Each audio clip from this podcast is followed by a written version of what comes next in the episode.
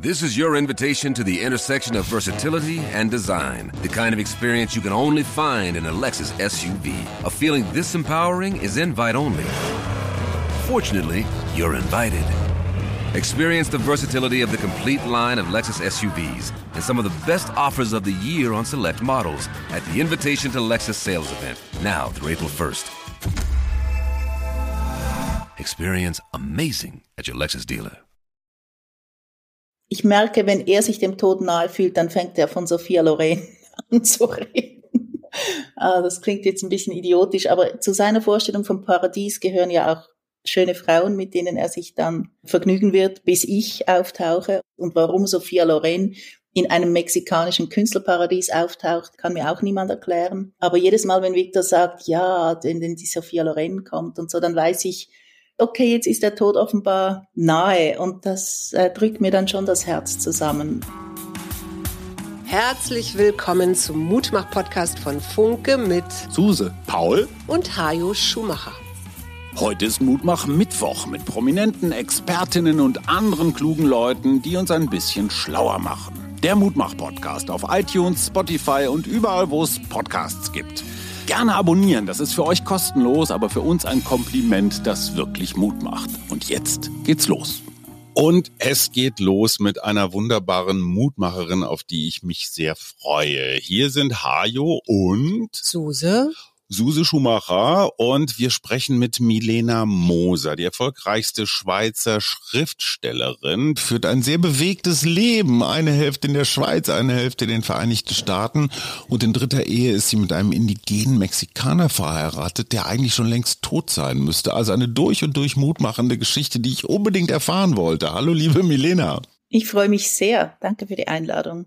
Wie geht es deinem Mann? Wie geht es Viktor? Viktor geht im Moment prima. Er ist ja wirklich so eine Art medizinisches Wunder. Er ist, ähm, er hat, hatte dieses Jahr schon zweimal eine Sepsis, ist wieder zweimal im Tod vorbeigeschrammt. Aber wir jetzt, wir haben vorhin gerade äh, telefoniert oder geskypt und da war er bester Dinge in seiner Werkstatt, hat seine Instrumente zusammengestellt für ein Konzert, das er am Samstag gibt kein Mensch würde glauben, dass er irgendwelche Probleme hat. Und Victor ist ein sogenannter Casus fascinans. Das äh, ist in der Medizin jemand, der eigentlich gar nicht mehr leben dürfte, weil er hat gleichzeitig ja einen Herzfehler und die Nieren tun es auch nicht so richtig und er ist ein medizinisches Wunder.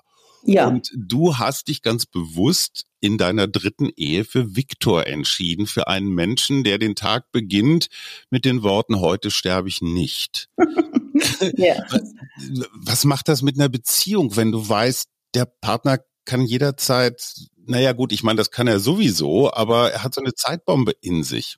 Ja, ähm, anfangs hatte ich natürlich mit diesem äh, Übermut der frisch Verliebten, hatte ich das Gefühl, jetzt bin ich ja da und die Liebe ist stärker als der Tod und jetzt wird er gesund, ich, jetzt wird alles besser und ich brauchte ungefähr zwei Jahre, um zu kapieren, das wird nicht besser und die Bedrohung ist immer da. Also es ist so eine Art ein chronischer Zustand, der von akuten Katastrophen unterbrochen wird. Und das geht jetzt eigentlich schon seit neun Jahren. Gewöhnt man sich daran? Nicht wirklich. Es ist so, es, es braucht, es ist wirklich eine Herausforderung. Ähm, ich habe gemerkt, dass ich sehr gut bin in akuten Notsituationen und dann aber nachher, wenn Victor, der kann das alles so abstreifen, so, das ist wie Wasser vom Entenrücken. Dass, wenn es weg ist, hat er es vergessen. Und bei mir halt das dann noch so nach und ich muss wirklich, also ich, ich sage nicht, ich musste, weil ich bin immer noch dran. Ich versuche so einen Weg zu finden, wie ich mit dem, also quasi Ausnahmezustand als Alltag mhm. zurechtkomme und mich selbst auch nicht darin verliere. Aber da habe ich ein gutes Beispiel. Bevor wir zu deinem neuen Roman kommen, Der Traum vom Fliegen, ist da noch ein Satz, den, den muss ich einfach nochmal erläutern bekommen von dir. Ich lebe jetzt so, man muss dazu sagen, wir sind ungefähr gleich alt, wir sind ja in der Blüte unserer Jahre. ich lebe jetzt so, wie ich immer hätte leben sollen. Mhm. Das, das klingt so, so, jetzt, jetzt habe ich es geschafft, jetzt habe ich es gefunden. Verstanden. Verstanden. Verstanden, ja, ganz das? genau. Was hast du verstanden? Das Klischee, aber es ist so wahr, im Moment leben. Es gibt nur den Moment, du hast nur den Moment. Und du kannst jedem Moment so ein, einen Tropfen Glück ausquetschen.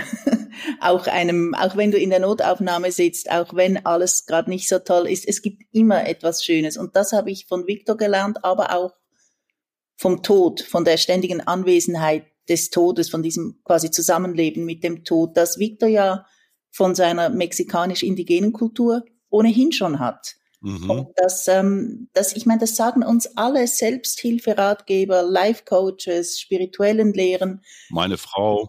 das ist nur der Moment, aber das ist so schwer. Ich habe so viel Zeit verschwendet mit, ach hätte ich doch und könnte ich doch und würde ich doch und wenn das passiert, dann es bringt's alles nicht. Aber besser spät als nie. wo war da der Moment? Also wo war der Moment, wo es plötzlich Klick gemacht hat? Es war kein Moment. Es war so eine Ansammlung von Momenten. Und das war oft eben in so Momenten, wo ich eigentlich total verzweifelt war im Krankenhaus, in der Notaufnahme und so.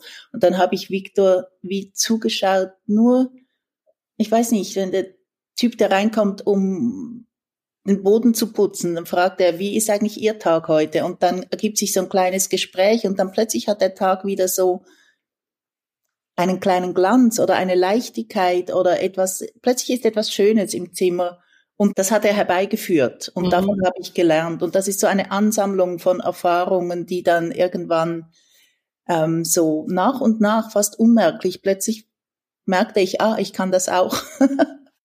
ja, du hast ja einen indigenen mexikanischen Mann. Ja? ja. Wie guckt der anders aufs Leben? Und du kannst das ja beurteilen, weil du ja auch Europäerin bist. Ja. Schweizerin sogar. Ja. Schweizerin sogar, das ist noch schlimmer. Was ist, was ist das anders gucken bei ihm? Das hat ganz sehr stark mit dem Tod zu tun, dass äh, seine Kultur einfach den Tod nicht nur akzeptiert, sondern auch das Leben nach dem Tod als etwas, als ein ganz großes Fest ansieht. Und Victor hat mir mal, er ist auch Wissenschaftler, hat mir mal ganz pragmatisch erklärt, ähm, es weiß ja niemand, was nach dem Tod wirklich passiert. Wir haben uns einfach dafür entschieden, das Beste anzunehmen. Und das war natürlich für mich eben als Schweizerin, wir nehmen grundsätzlich das Schlechteste an, ja. obwohl es niemandem so gut geht wie uns auf der Welt. Ja. Aber wir sind immer irgendwie, ja, hm, ha, das wird wohl nix und so. Und diese radikale Entscheidung, wir nehmen einfach das Beste an, das hat mich umgehauen. Das, ähm, das ist so befreiend und hilfreich einmal kurz durch dein Leben, weil, naja, also das, das mit der Schweizerin, das ist ja schon eine Bürde. Da denkt man, das ist ja alles sehr ordentlich. Aber dein Leben ist jetzt nach Schweizer Maßstäben überhaupt nicht ordentlich. weil du, du hast ja so eine Joe K. Rowling Geschichte. Dein erstes Manuskript von der Putzfraueninsel wollte kein Verlag haben. Hast du es im Selbstverlag rausgebracht und gleich ein Bestseller gelandet? Das war nicht ganz so. Also, äh, aber es klingt gut, ist gut.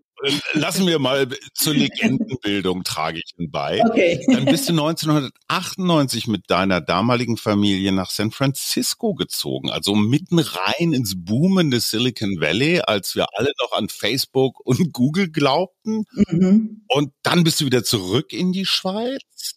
Und dann bist du 2015 nochmal in die USA, allerdings in einer anderen Konstellation, nämlich alleine mhm. dir ein Haus in Santa Fe zugelegt und dann Victor natürlich in San Francisco mhm. getroffen, das schlappe 1600 Kilometer entfernt liegt. Und also das ist ja jetzt nicht so ordentlich, das Leben. Absolut nicht, nein. Du bist unstet.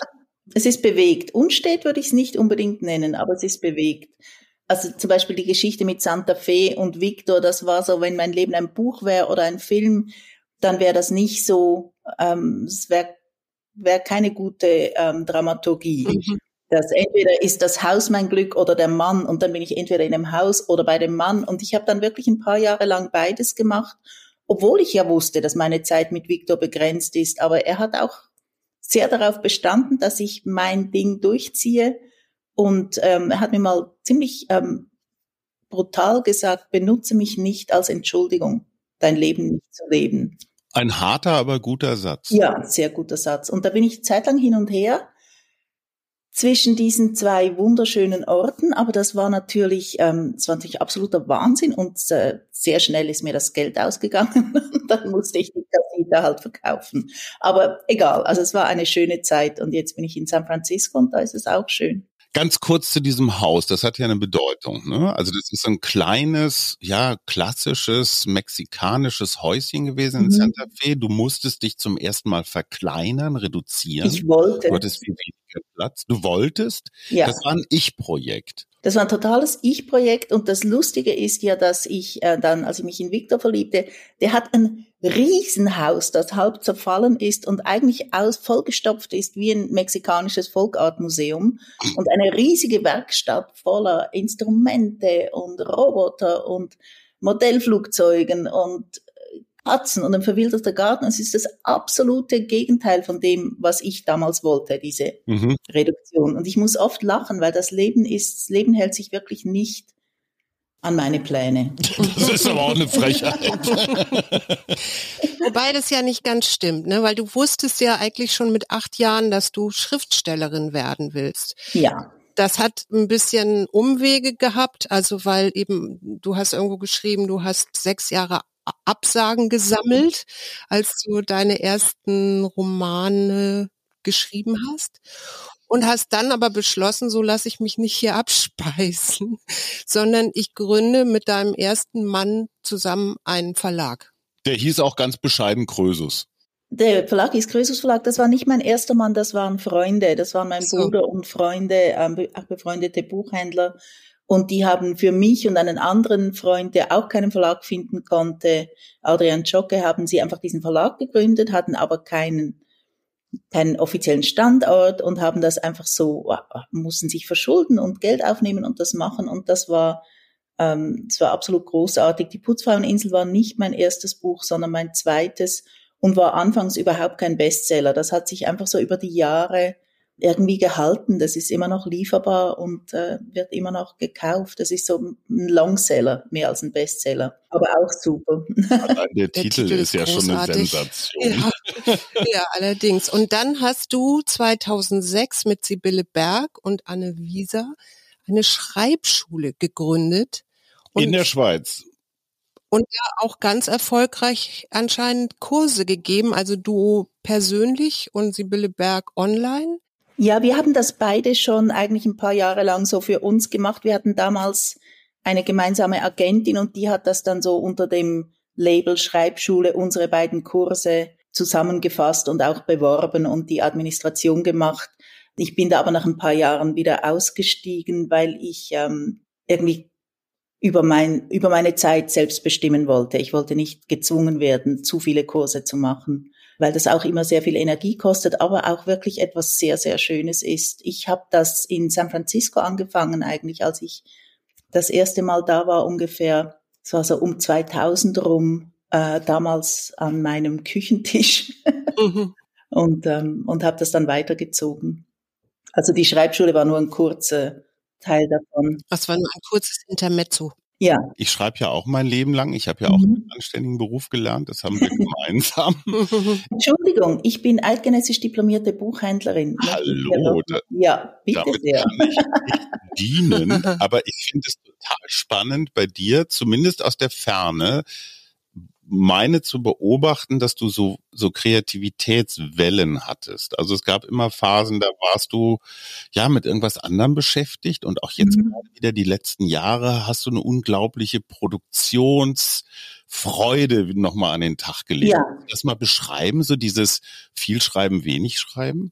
Ich habe eigentlich durchgehend, ich habe in 32 Jahren 24 Bücher veröffentlicht. Also ich hatte schon immer durchgehend Stoff, also in, in, meinem Kopf ist immer etwas los, das aufgeschrieben werden will. Mhm. Ich hatte aber in den letzten Jahren in der Schweiz, so sagen wir so zwischen 2008 und 2015, hatte ich immer stärker das Gefühl, da ist noch mehr, da will noch mehr geschrieben werden. Dafür habe ich aber zu wenig Zeit, weil ich so verzettelt bin mit, mit den Kursen, mit der, der Kolumne, mit, mit Radiogeschichten, die ich gemacht habe, ein Zwei-Frauen-Stück auf der Bühne mit einer Freundin. Es war einfach zu viel.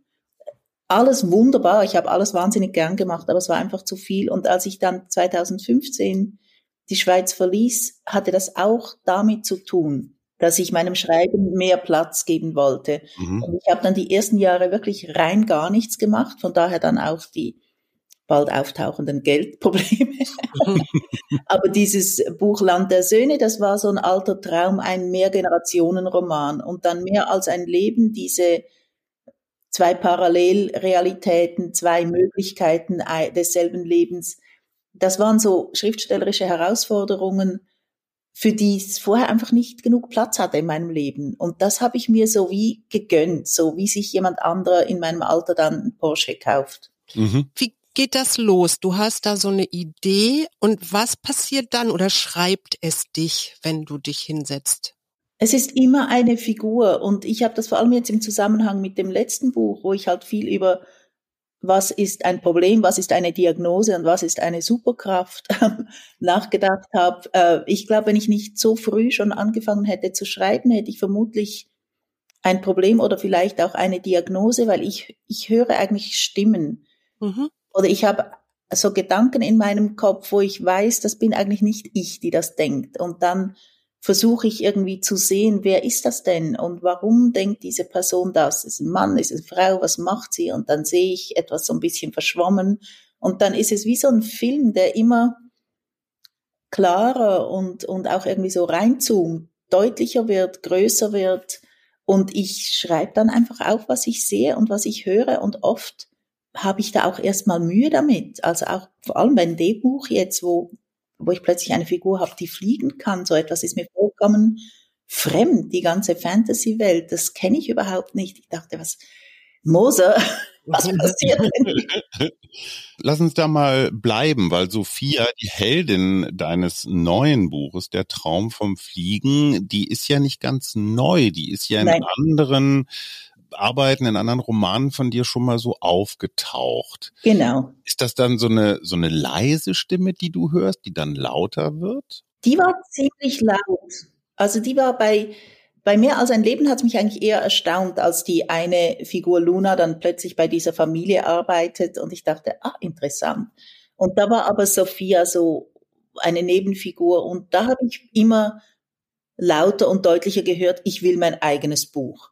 Doch als ich dann endlich Zeit hatte für dieses Buch, war völlig klar, das nächste Buch gehört Sophia.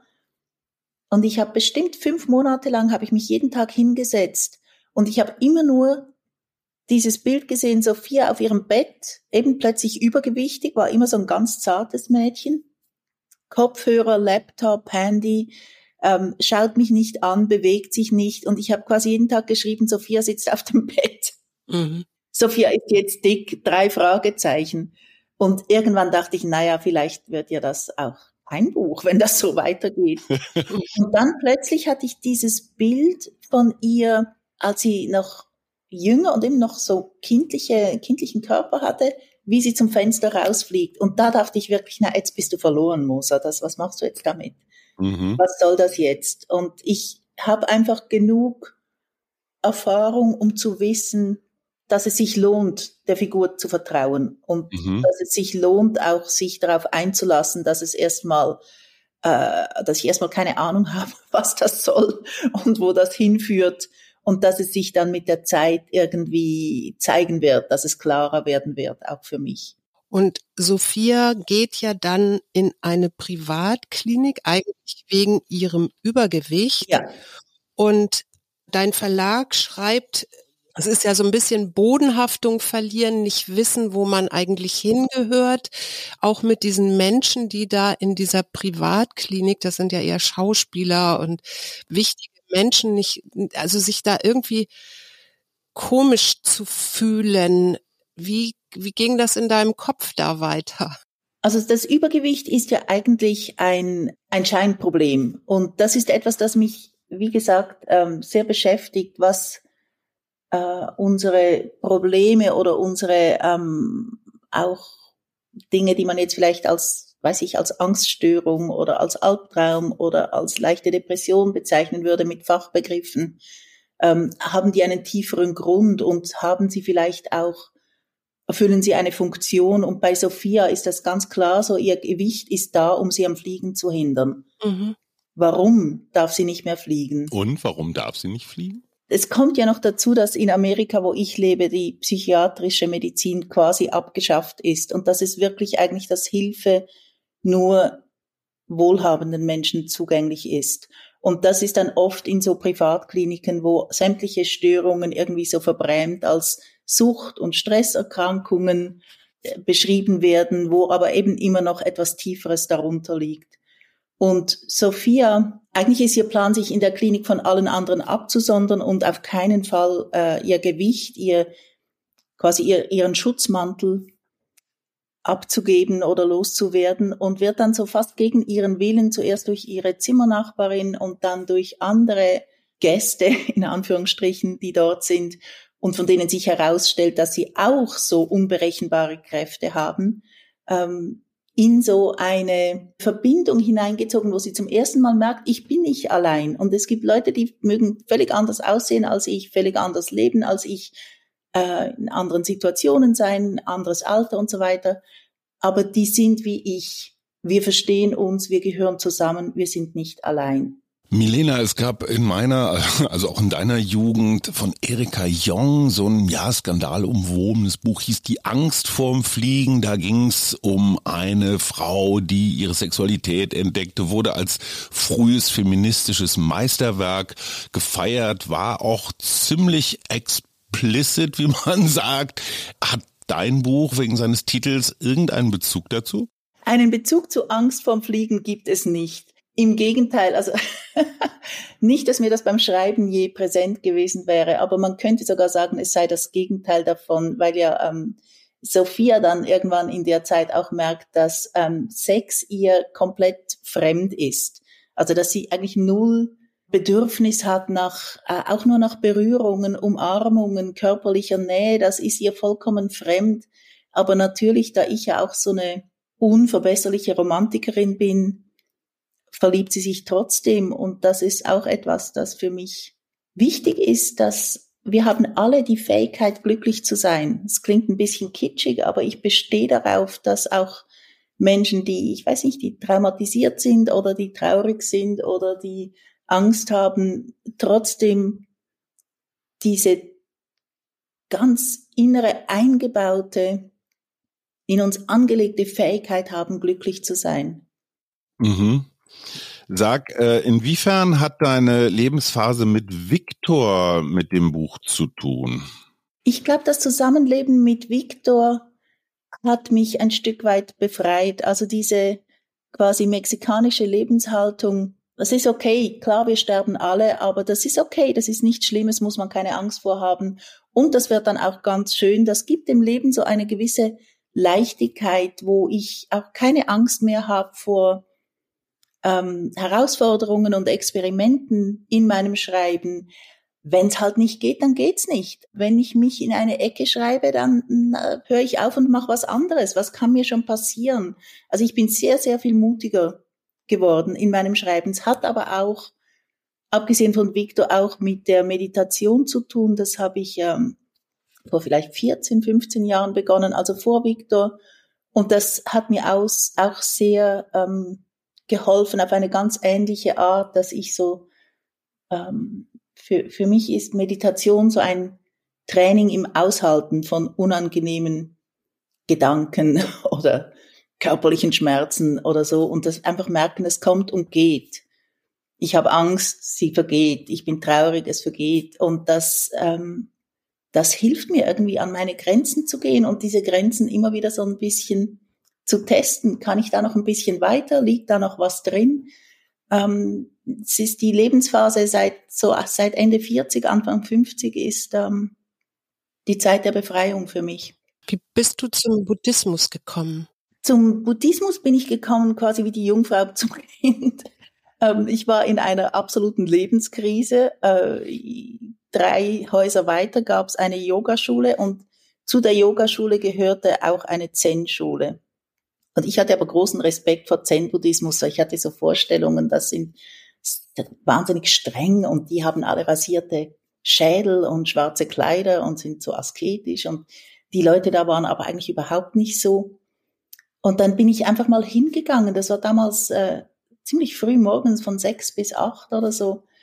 Und komischerweise war das vom ersten Mal an so wie, fast wie vertraut. Die, Zen-Meditation ist ja nicht geführt, man sitzt nur da mit seinen Atemzügen und ähm, seinem wahnsinnigen Chaos im Kopf, das einem dann endlich mal bewusst wird. Und aber trotzdem war da etwas Vertrautes und ich habe dann gemerkt, dass es ist irgendwie meinem Schreiben verwandt. Ich setze mich auch zum Schreiben eigentlich einfach jeden Tag hin, ohne zu wissen, was passiert. Und ich versuche nicht zu sehr zu werten, was passiert, sondern nehme einfach, was kommt. Und dann an manchen Tagen ist es beglückend, an manchen Tagen ist es eher mühsam. Aber ich mache es einfach, weil wenn ich es nicht mache, ist der Tag äh, Tag hat einfach nicht dieselbe Qualität, wenn ich ihn nicht mit damit beginne. Ich also ich verbinde es auch normalerweise, hänge ich meine Schreibzeit direkt an die Meditation an. Das hat sich sehr bewährt. Und beim Zen-Buddhismus muss man den ganzen Tag Bogen schießen, oder? Den ganzen Tag Bogen schießen. ja. Das, ähm, das kann ich nicht, aber das wäre vielleicht das nächste, was ich lernen muss.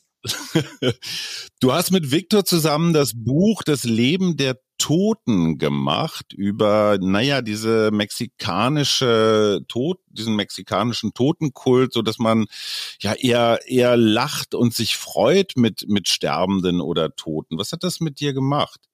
Das Projekt Das schöne Leben der Toten, das hat eigentlich so begonnen als eine kleine Zusammenfassung über was ist Dia de los Muertos und wie macht man einen Altar und was gehört auf den Altar. Das hätte so eine Broschüre werden sollen und hat sich dann zum Buch entwickelt durch diese Gespräche. Wir haben so gearbeitet, dass wir, ich habe ihm Fragen gestellt von meiner quasi europäischen, schweizerischen, reformiert aufgewachsenen Tradition her zu seiner Tradition. Dann habe ich die, äh, die Gespräche quasi abgeschrieben und in ein Kapitel verwandelt und bei diesen Gesprächen war Victor sehr viel offener mir gegenüber als sonst. Also privat redet er nicht groß über die Einzelheiten seiner Tradition. Er ist ja ausgebildet als, als Tänzer, als Imaginero, also als jemand, der ähm, Bilder legt aus Blütenstaub und auch als, als Träumer. Also er hat im Dienst quasi des schamanischen Gesundheitswesen ähm, hat er für Leute, die Probleme hatten, geträumt. Also er musste dann, hat Peyote bekommen und hat sich neben die Person hingelegt und einen Traum für sie gehabt.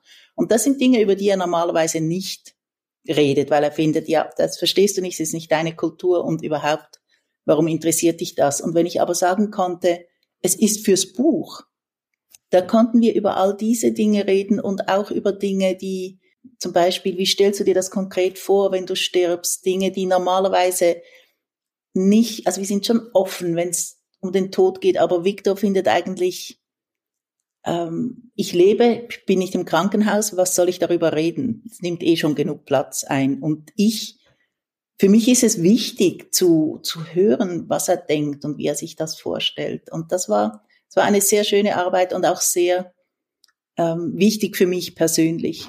Sag, wie hast du deine innere Schweizerin, so die ordentliche, mit, mit dieser Abenteurerin Milena versöhnt? Meine innere Schweizerin, die war mir nicht mal bewusst, bis ich das erste Mal ausgewandert bin. Ich dachte immer eben, ich, ich passe ja in keine Schublade, ich ecke in der Schweiz immer an, ich bin keine typische Schweizerin. Und in San Francisco, das erste Mal war ich so wie ein Fisch im Wasser, bis ich plötzlich merkte, ha, ich nerv mich aber, wenn die Leute ständig zu spät kommen wenn mich jemand zum Abendessen einlädt, dann erwarte ich ein Abendessen und nicht eine Pizza aus der Schachtel. Und mehr und mehr merkte ich dann, ah, Moser, du bist ja ganz schön Schweizer Bünzli, eigentlich im Inneren. Und das ist etwas vom Großartigsten am Auswandern, dass man nicht nur ein anderes Land kennenlernt, sondern auch sich selbst. Aber ich glaube, die innere Schweizerin, die, ähm, die hält sich in erträglichen Grenzen. die hat sich ein bisschen zurückgezogen. Was ist die beste Art des Abschiednehmens? Ha, das ist keine einfache Frage. Ich weiß nicht vorbereitet. Ich, ich denke sehr oft darüber nach und ich merke immer, ich merke, wenn er sich dem Tod nahe fühlt, dann fängt er von Sophia Loren an zu reden. ah, das klingt jetzt ein bisschen idiotisch, aber zu seiner Vorstellung vom Paradies gehören ja auch schöne Frauen, mit denen er sich dann ähm, vergnügen wird, bis ich auftauche. Und eine davon ist Sophia Loren, die ja, wie wir wissen, noch gar nicht gestorben ist. Und warum Sophia Loren in einem mexikanischen Künstlerparadies auftaucht, ist auch, äh, kann mir auch niemand erklären. Aber jedes Mal, wenn Victor sagt, ja, denn die Sophia Loren kommt und so, dann weiß ich, ähm, neulich hat er darüber geredet, wie er die anderen Verehrer von Sophia Loren austricksen wird, damit er dann quasi der Erste ist, der sie begrüßt, wenn sie im Paradies sind. Und da wusste ich, okay, jetzt ist der Tod offenbar nahe. Und dann, ja, das äh, drückt mir dann schon das Herz zusammen. Oder ich, ich muss oft, äh, wenn er länger schläft als ich, muss ich oft immer wieder ins Schlafzimmer zurück, um zu sehen, ob er noch atmet. Also es ist schon so eine ständige Angst, aber die Angst ist um mich, weil ich ihn vermissen werde und weil ich traurig sein werde, nicht um ihn, weil ich weiß, er wird die Party seines Lebens haben. Aber ich, ganz egoistisch, ich möchte schon noch gern ein bisschen länger mit ihm zusammenleben. Bist du eifersüchtig auf Sophia Loren? ja, ich bin definitiv eifersüchtig auf Sophia Loren ähm, und auf Niki de Saint-Phal und auf all die anderen. Aber wir haben abgemacht, dass ähm, wenn ich dann komme, dann müssen die alle zur Seite treten. ist das nicht idiotisch? ich bin eifersüchtig auf Sophia Loren nicht jetzt, aber wenn sie dann mal tot ist. Das klingt ziemlich idiotisch, aber das ist meine Realität.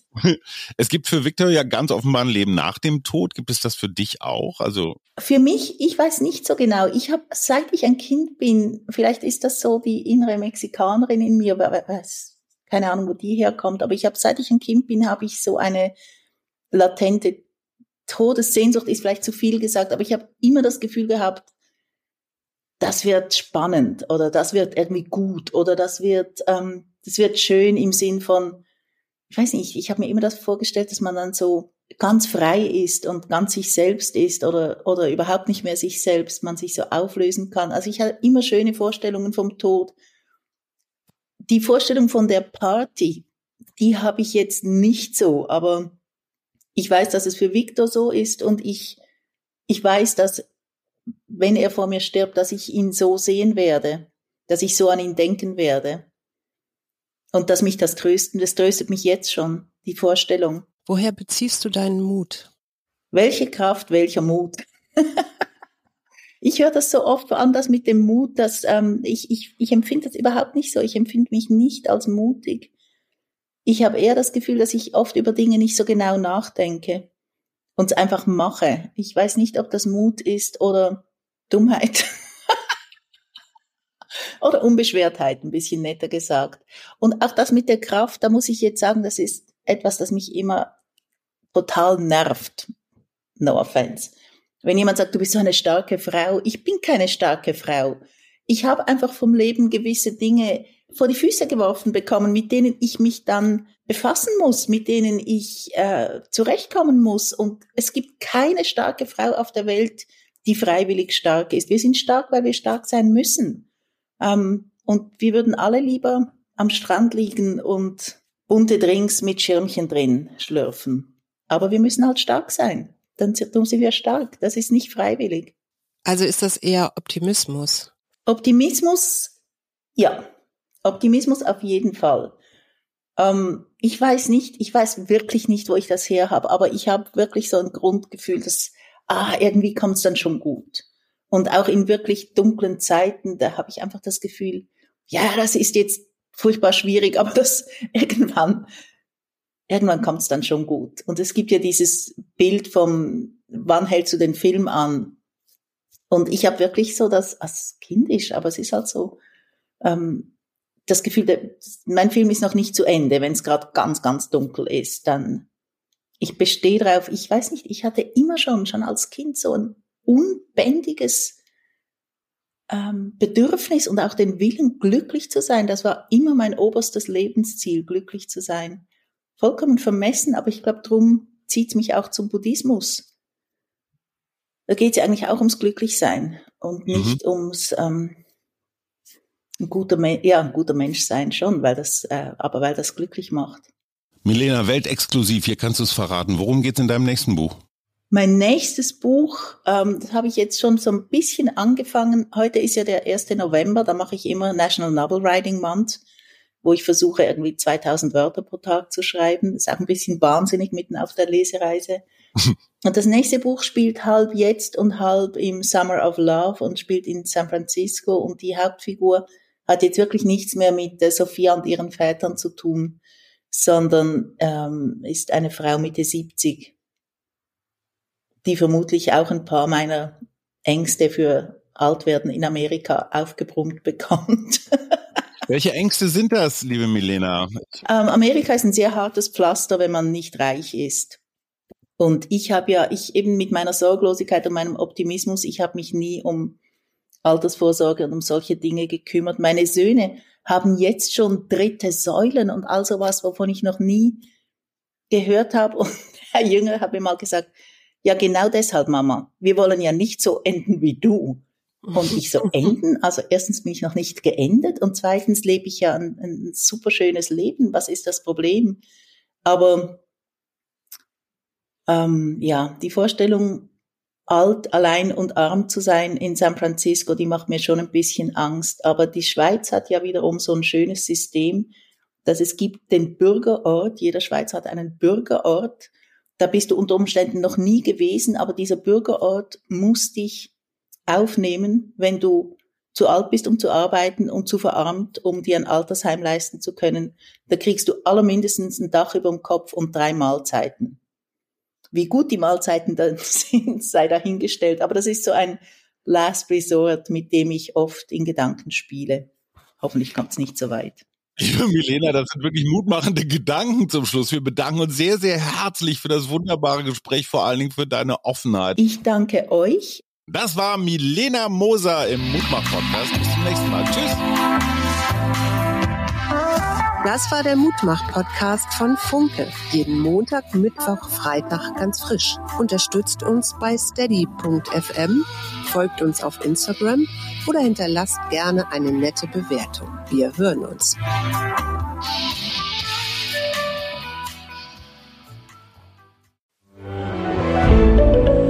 Ein Podcast von Funke.